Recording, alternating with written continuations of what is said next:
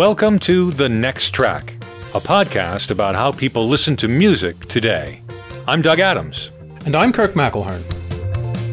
Hello, and thank you for listening to The Next Track. This is episode number 65. Um, we are, for, for those of you listening in the future, hello from the past, we are recording this in uh, early August of 2017. It's summertime.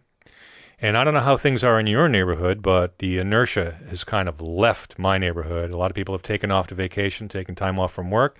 I know I've been spending less time in front of the computer and more time relaxing a little bit. And that means I get to use more of my remotes.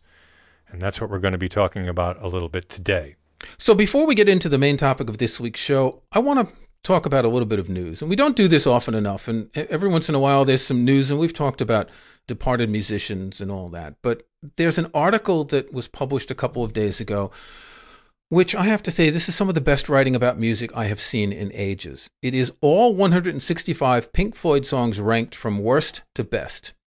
Now, you see something like that, you think, as Doug might have, which he tweeted when he saw the article, I did that in high school, right? Yeah, but I regret that tweet now. I was, uh, in my haste uh, to be snarky, uh, I was reacting to a tweet that said, somebody rated all 165 of Pink Floyd songs from worst to best. So I didn't know who who compiled the list. I'm, I'm, thinking it's probably some intern at some magazine somewhere. But uh, well, that's, that's what I, exactly. that's what I thought until I saw who wrote the article. Bill Wyman. Bill Wyman, and I immediately thought it was Bill Wyman of the Rolling Stones, which it isn't. This is a different Bill Wyman. And actually, he's one of my favorite music critics. He writes for New York Magazine. He used to do work with Salon and NPR. Um, he's he, he's he's a very astute music critic. But this person really does not like Roger Waters and makes it very clear that a lot of the songs that Roger Waters wrote, in particular the first and last track on Animals called Pigs on the Wing and Pigs on the Wing Part 2, because of the amount of royalties he got, he would have gotten about three quarters of a million dollars for those two little snippets as a songwriter, which, you know, is an awful lot of money for the same song being played twice with a few different lyrics in it. Some of the comments he makes are a bit Mm, throwaway. Okay, you like Syd Barrett or you don't. You like this particular album or you don't. But a lot of them are extremely perceptive, and I think it gives a good look into what Pink Floyd was and and the history of the band and the fact that like most bands they had good albums and bad albums. It's a good article and even if you're not into Pink Floyd, it's just good music criticism, fun to read by Bill Wyman. We'll have a link to that article in the show notes. Also, want to point you into the direction of the comment section on our episode last week episode number 64 on album artwork. Uh, several instructive and informative uh, comments from listeners with some of the details we left out about album artwork and some suggestions of where you can find decent album artwork online. We'll have a link to that show in the show notes too. I got a question for you, Doug. How many remote controls do you have in your living room? Oh man, you know if there's, I don't want my living room to look like the showroom of a Best Buy. So I go to great lengths to to hide the tech. I, I wrap and dress the wires and keep them out of sight. And, you know, I make sure the tech isn't so obvious, hide things behind plants. And, but the remotes, you know, you've got 16 remotes and they, they're all piled up on, on top of the entertainment system or on a coffee table somewhere. So what we finally did was we went out and we put them in a nice basket. Everyone does.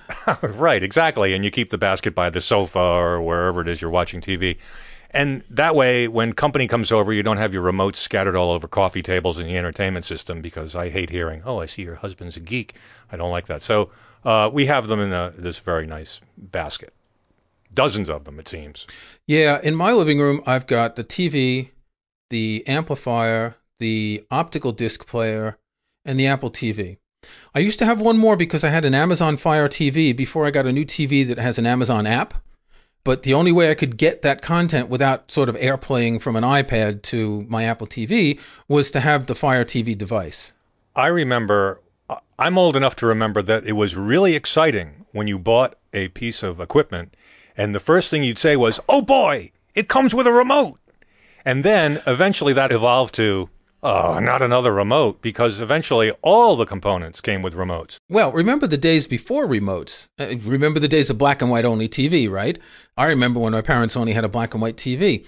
I think the first remote they got I can't even remember if the color TV they had back in the early days had a remote control. I don't think it did. I remember an early remote control, instead of like a soft button remote, it had the kind of button that clicked. You know what I'm talking about? Yeah, switches or that kind of. Yeah, there were switches and they would stay down. But of course, we only had six or seven TV channels in New York back then, so it wasn't that much of a headache. And I believe with those hardware remotes, you couldn't control like the volume or the color or or the contrast or things like that. It was purely for just changing the channel, I believe. Or you couldn't control the vertical hold. Yeah, exactly. Which was a big problem. Remember the vertical hold that you had to adjust? And when you had to move the antenna around just right? Ah, the old, the good old days, right, of analog. The first um, remote that I used was um, it was hooked up to a cable box, and it was a, a hardware switches, just like you suggest.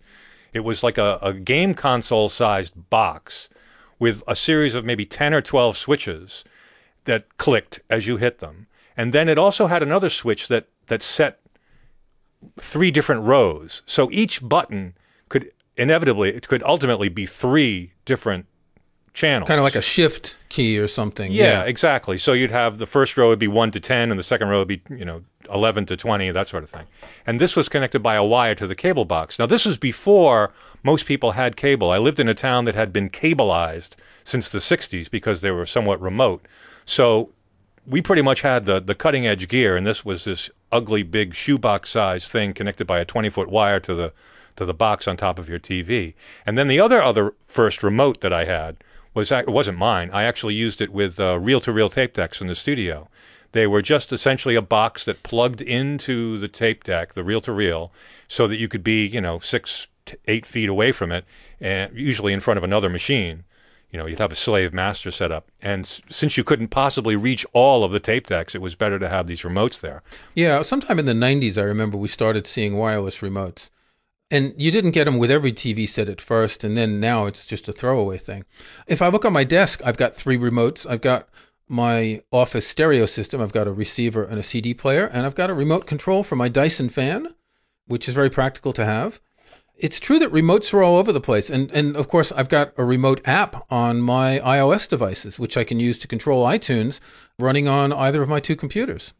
I really get a kick out of using the remote. I, every time I go to use it, I'm amazed that I can actually do what I can with it. That is, send music to any room where I've got an AirPlay connection. Uh, it's still, I'm still marveling at it that I can just sit right here and send music anywhere.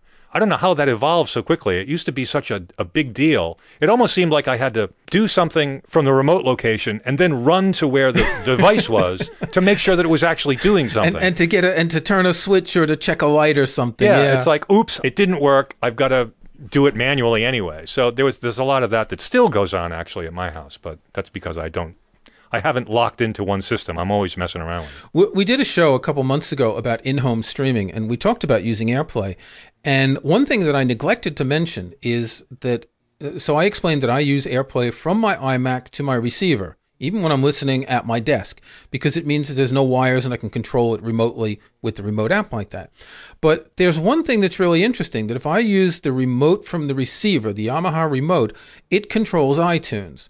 In other words, the AirPlay is a two-way thing. iTunes can tell the receiver what's playing and it even displays the name of the artist and song, but it accepts incoming commands from the remote. So I can play pause and I can change the volume and I can skip to next and previous track with it. You can only do what the the the hardware remote can do, right? Right. I can't pick songs. Uh, I can't, you know, add something to a playlist because I don't have a display like that.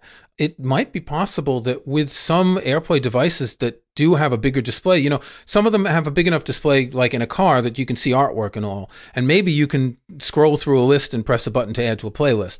But mine don't do that. Both of mine are simple, you know, alphanumeric LCD displays. Well, I think by the time you get to by the time you get to using your your setup like that, you really only want to change the volume and you just want to let the music play. That's really that's really all it's for. Yeah, and if I don't, I can use the remote app on my iPhone and I can create a playlist like that, or I can change the order of the songs in up next and remove songs from up next. One of the things that I found awkward about the remote, as I said earlier, I'm I'm very excited about it.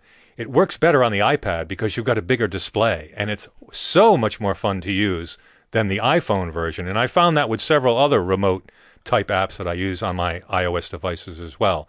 But um, like I said, being able to sit here with the iPad open with a with a virtual iTunes sitting there on the screen is just a, it's a great way to, to run your songs in the house. Uh, interestingly, if you look at that iPad app, it looks like it was made under iOS 6 and hasn't been updated.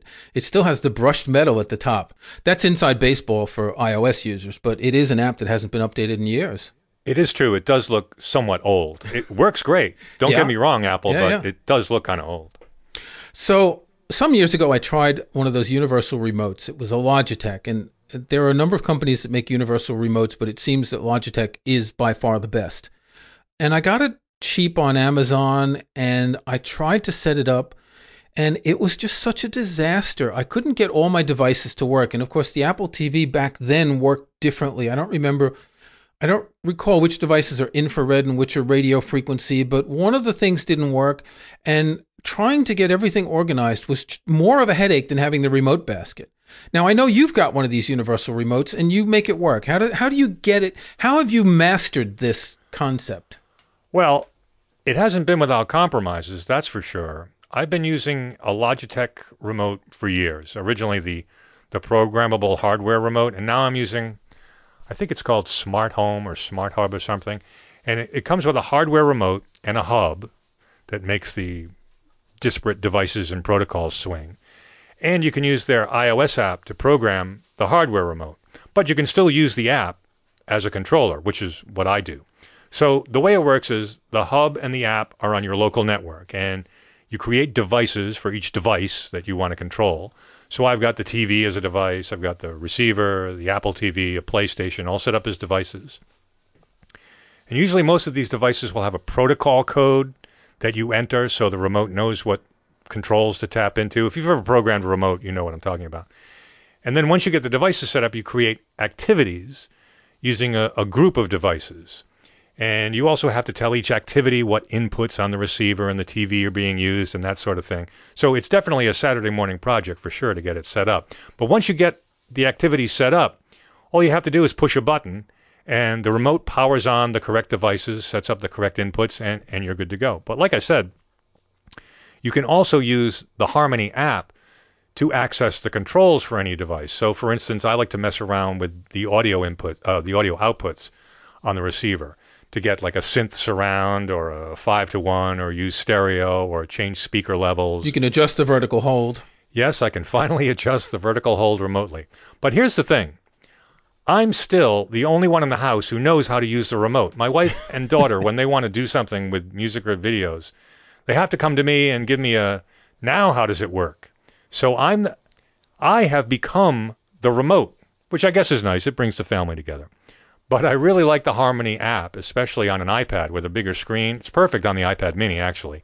The phone's too small. It's, there's too much paging you have to do. Uh, and I don't even use the hardware remote. I just So use wait, the- you you bought a universal remote and you don't use the remote? no, I prefer the app. I I like to use the Harmony app. Oh, okay. Can you buy the hub on its own and set it up and use the iOS device, or. Do you have to buy the handheld remote? Because these these things aren't cheap. I'll put a link in the show notes to one of the ones that I think it's the Logitech Harmony, which is the the one that most people buy. I don't know if they make one that's just the hub and no remote, but I wouldn't be surprised. They're like a printer company, you know. They make every variation of hardware you can possibly think of. So I wouldn't be surprised if you could get a hub and just use the app with it. I I know that my experience was pretty bad because the setup used some sort of Java, and every time you adjusted the settings, you had to send them to a web server, and they got bounced back. Um, and I think the web server was the thing that confirmed exactly what device you had, or something like that. Yeah, you used to have like an account uh, at their site, and it would store all the settings, and you connected to the internet by by plugging it into your computer. Isn't that right? You plugged it into your computer via USB to be able to set it up. It was a real pain, and and I kept it for a week, and I sent it back. I had one of those for a long time. In fact, for years we had that because it was it was the best universal remote that we could find. And I forget the name of the model. They change all the time. But I didn't really ever have a problem with that except that it had limited flexibility. Again, that particular hardware one, this is before the hub and before the app. You could it only did so many things. It only had so many buttons. I mean, if you were able to change a channel and raise the volume, you were golden, you know. That's that was my test. It's like as long as we can do that, uh, will be fine. Yeah, but you've already got remotes, so why do you need one to change the? Well, you don't want to be watching TV sitting there with a, a lap full of remotes, and even so, with with the universal remote that I have, I still keep the TV remote close by or the Apple TV remote close by just in case because sometimes it just things just don't click. And I'm not like I don't want to diss the Logitech Harmony because I think it does a fabulous job considering what I want to do with it. Um, but uh, as far as like you know actually using the physical remote that they provide, I, I just can't. Yeah, I I think the, the only things that I'll generally want to do if I'm watching a movie is pause, play, and lower the volume when it gets to the explosions. Sure. And the Apple TV remote is certainly easier to use for pause if I'm going through the Apple TV. It's it's easier to pause with that than it is to remember which button it is on the universal remote, which might be the pause button, but it might not because the pause button might be to pause the TV but not the Apple TV. See, now again, just the, by the way that we're talking about the esoteric way that we use the remotes, it again says that we are the TV remotes Exactly. and that other people in our house, it's like, hey, dad, or hey, honey, can you, I want to, why does this have to be so difficult? And I think they've just resigned themselves that there's a geek in the house who likes to mess around with the electronics. And, and it's not that I keep this information private, but I do change things up so frequently that it's impossible, and even for myself, to keep up on what I did when I used it last because I just mess around with that stuff. But and the other the irony is is that nobody in my house watches television. We all have iPads that we watch that we consume video on. Nobody sits in front of the TV anymore. We're gonna I think we're gonna watch a movie this weekend, my wife and I, and it'd be the first time in months that we've actually sat in front of the television. Well, that's a shame. Then you can't share your your watching. You can't watch something in sync on an iPad. Well, you could if you start it at the exact same time, so that way you'll laugh at the same time when you get to the funny parts. You come close to the reality. We've actually attempted things like that. It's like, what are you watching right now? It's like, wait a minute, let me see if I can catch up.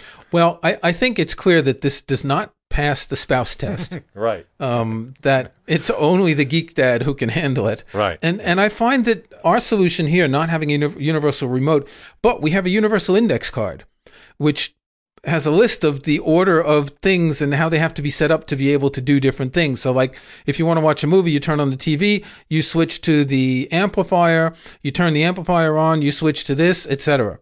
So we do have an index card in the remote basket. So you have you should have a little pocket on the side of the basket so that you don't mix up your index cards with the remotes. You just want to keep that stuff separate. Well, see, you, I think you're going about it the wrong way, changing things often. I don't do that. Uh, well, I don't have the universal, but whatever's set up, it's always going to be the TV has an input device you have to select, and in the amp, you have to select whatever input is, which more often than not is the Apple TV streaming from my iTunes library. Or if it's my Plex library, that comes straight from the TV. So it's just the aux input for any of those things on the amplifier. It's very rare that I play a disc anymore, so I don't even have to change that. you mean a CD. A DVD or a Blu-ray. I usually rip them and put them in my Plex library. Right. So that one, I can't remember the last time I've used the optical disc player. So that means I rarely need to change the input on the amplifier because it's always going to be the aux input no matter what. Right. But we've still got to have the remote for the optical disc player just in case we play a disc. You never know. It's got to be around. Can't lose it because otherwise, that, well, hell, you got to get up and press the buttons to start it and to pause it and, and all that. Do you clean your remotes? I don't very often. In a, a few years ago, when I was living in France, I had a cleaner who came in every two weeks, and she would clean the remotes. Oh, French maid cleaning the remotes. Is, nice. Yeah, it's really practical. But I never think of it. Um, they get Yeah, every so often I have to. they get dusty. yeah. Yeah, so we've made great progress, haven't we? Because we can sit in our easy chairs and change channels and adjust the vertical hold. But what a headache if you have more than one device that you need to control. We are the exception, though, because most people don't use an amplifier. Do you have an amplifier in the living room? Of course. Yeah. So we're the exception. Most people don't do that. They just listen through their TV speakers or a sound bar, which is increasingly popular. But the sound bar still needs to be turned on, doesn't it? I suppose. Yeah, it needs to be powered. Um, could they be hooked up to the TV in such a way that when you power the TV on, The, the, TV powers it on, yeah. And fewer people have optical drive players. So you're essentially going to have, say, a game console, an Apple TV, a device like that, plus your TV. And most people won't have that many remotes anymore as we do. Yeah, well, that's that's actually true. In fact, also you could probably just get by with just a, a new Apple TV. I mean, that provides pretty much everything you'd want to see, unless you have cable and that sort of thing. Ah, But- yes, I forget cable. See, we don't have cable. Um, I had satellite or TV over ADSL when I was in France, so there was an additional remote for that too. But we don't do that here. Yeah, I haven't had cable in over 20 years, and I wish I could say it's because it would just mean another remote in my living room. It's other reasons. Okay, we don't have any solutions, do we? We don't have any answers. We're but- still, you know, it's still the clash of, of paradigms. We're still trying to use analog equipment in a in a digital way that and we, and this this these remotes just aren't working out very well. It's like they they don't all talk together. They don't they they don't all look the same. They don't have the same uh, protocols. They're, it's just we're not there yet. This seems like something that Apple could fix. Well, isn't Apple TV supposed to be the no, one? no, cl- that they could fix the remote thing that you would Oh, pick I up see. your iPhone and talk to Siri and say, Siri, I want to watch a movie, and it turns everything on. Yeah. And, and that using their HomeKit, which is what controls home automation devices, you would be able to program all these things. Of course, each device would have to be HomeKit compatible. You'd need an adapter, or maybe they could make their own hub, like the HomePod, the, the, the speaker Siri device that's coming out in the fall. Maybe that could be something that has the equivalent um, infrared and radio frequency transmitters that could control things. So you might set it up the way you do the Logitech. And just as you use the app on your iPhone, you'd be able to set it up with Siri to say, you know, do this. I want to watch a movie. I want to look at the Apple TV or I want to play a game. Did you find that when you were looking at the the the Logitech stuff that they interface with Alexa so that you could speak to Alexa? they do interface with Alexa, yes. So you could talk to Alexa and say turn the TV on or whatever it is you do. Well, you'd have to have one of those Alexa devices first, which is not something that I really find very useful. Uh, I find it more practical to know that if I do want to do something like that, I've got an iPhone or an iPad and I can do it. I don't want to have a, a, a localized device that has to be in one room. Of course, if you were using it for something like this, it could be good to have it in the living room. And if it can work like that, but you still need to program everything through the Logitech software and you still need to figure out okay so how am i going to call this let's see watch a movie is going to turn on all six of these things but it's also going to turn down your lights so the amazon device can work with philips hue lights so maybe you'd have a, a lighting scene that you want for movies and you bring down the lights at the same time it's true that all of this on the one hand it's really interesting the, the things that you can do in terms of automation. On the other hand, it's really not that much of a hassle to turn the lights down yourself. yeah. Um, I, I, I like the idea of home automation and the idea that you can control lights and the temperature and things like that. But based on my experience with remote controllers until now, it kind of makes me dubious that uh, that a lot of complex things can be done and uh, you know or can or can't be done at all. I have two Philips Hue lights here in my office. I have two um, two standing lamps, one in, in the corner behind my desk and one in the corner at the other end of the office, and they're controlled by the Philips Hue. So they're Philips Hue bulbs, and they're controlled by the Philips Hue, what is it, base station or whatever. And I can tell my iPhone turn the lights on, turn the lights off, dim the lights, and it will control the lights that I've set up in this room. If I had these Philips Hue lights throughout the house, it would do the same thing for all of these lights. Can you do zo- And then you have other can you do zones? you can set them up in zones by room. I can say turn on the bedroom lights, dim the bedroom lights. The problem is the bulbs are quite expensive. So I bought the two for my office because it's practical to use when I'm working and as an experiment. I think we're not too far away from that. And, and the fact that you can set them up by room makes it a little bit easier to control than four disparate remote controls in the living room. Yeah, but still, it's like you have to pair your bulbs. Sounds like something my wife would do in the garden.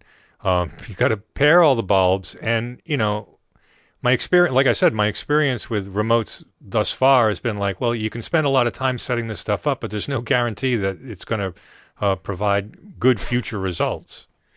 Well, it seems like added complication and added expense for something that's not really essential. And, I understand that if people want to put the lights on when they're not yet home in the evening, they want to turn the heat on uh, at a certain time because it's gotten cold out. But, uh, you know, I, I think it goes too far. And, and the price will drop and things will get easier. But for now, it's a bit of a gadget. Gadget, very gadgety. Uh, we're going to wrap this episode up. If you have any comments about this show, about your experience using remote controls or HomeKit or any kind of home automation, let us know in the comments at our site. As I said earlier, we got some really great comments on our episode last week, which I found fun to read, and I, I think uh, just proves we have a pretty smart listenership. So if you have a chance, make a comment at the website. We're at thenexttrack.com. In some cases, I remember when and where I first heard an album. In others, the memories are vague. Back in the early 1980s, I was plugged into a lot of English music, bands on indie labels like Factory, Rough Trade, Fiction, and others. This was the heyday of indie music with small labels springing up every week, and I read the British music press, Melody Maker, New Musical Express, looking for bands to discover. At some point, Theatre of Hate, fronted by a singer named Kirk Brandon, crossed my radar, not just because his name was Kirk. I recall buying their first release, a cassette recording of a live concert from 1981 called He Who Dares Wins. I, I, still actually have that cassette someplace, and I tried to find it this morning, but I was unable to. This was the early days of the Walkman, and I always had mine with me, and this tape quickly earned its spot in rotation in my cassette player and in my pockets. Theatre of Hate followed up with another live recording, live at the Lyceum, and then their first studio album, Westworld. This was produced by Mick Jones of The Clash, and it sounded like The Clash. It had that Sandinista sound. This was the record that they had just finished. The title track on the album, Westworld, was a breakout single. It hit the top 40 in the UK, but it didn't get near number one. But it's still an emblematic song that brings back the early 1980s. Theatre of Hate's music was bombastic post punk that featured Kirk Brandon's howling vibrato. The band was essentially drums, bass, and saxophone. There was some guitar, but there were no guitar solos, at least in the live recordings, and, and only a few on the studio stuff. And that was a bit odd in this type of music. A lot of these songs had biblical or historical reference. Brandon clearly had ambitions. Uh, some of the titles were Original Sin and Judgment Hymn and The Wake. In any case, the band recently, or at least what's left of the band, which is essentially Kirk Brandon, they recently released a five disc set of live recordings called the Live Albums. I'll include a link to this on Apple Music in the show notes. There are three early sets from 81 and 82, and then there are two later concerts from when the band did some of those reunion shows to try and make some money. Listening to some of this music brings back some memories for me, but after a while it got a bit tiring. These are live recordings, so they're not very polished. But the music that sounded fresh back then sounds a bit hackneyed now. Some of these songs were really good songs, particularly in the studio recordings, thanks to Mick Jones's production. And the band might have had some potential. But they broke up after that first studio album. Brandon went on to form Spear of Destiny, which has had a long off and on career. I took a quick glance at his website this morning, and he's currently embarking on a tour of small pubs playing on acoustic guitar accompanied by a cellist. I really don't know what that means. In any case, this is an interesting snapshot of a post punk band that might have become the next Clash, but that failed to deliver due to a grandiose approach to music that eventually became tiring. It's worth noting that the studio album Westworld is on the streaming services, but without the first title track. You can find that song in a collection of the band's singles or in a couple of compilation albums. And I think this studio album holds up a lot better than the live recordings, but it is really interesting to hear this youthful energy on stage. So, Theatre of Hate, it's called the live albums. You won't want to listen to the whole thing, but maybe listen to one of the later sets. Maybe not the first one, because they added a lot of songs between the first one, early 81, and the second one in September 81, and then the last one on the set, which was from 1982. But this gives an idea of the energy that was going on with these post punk bands. What about you, Doug? Find anything interesting this week?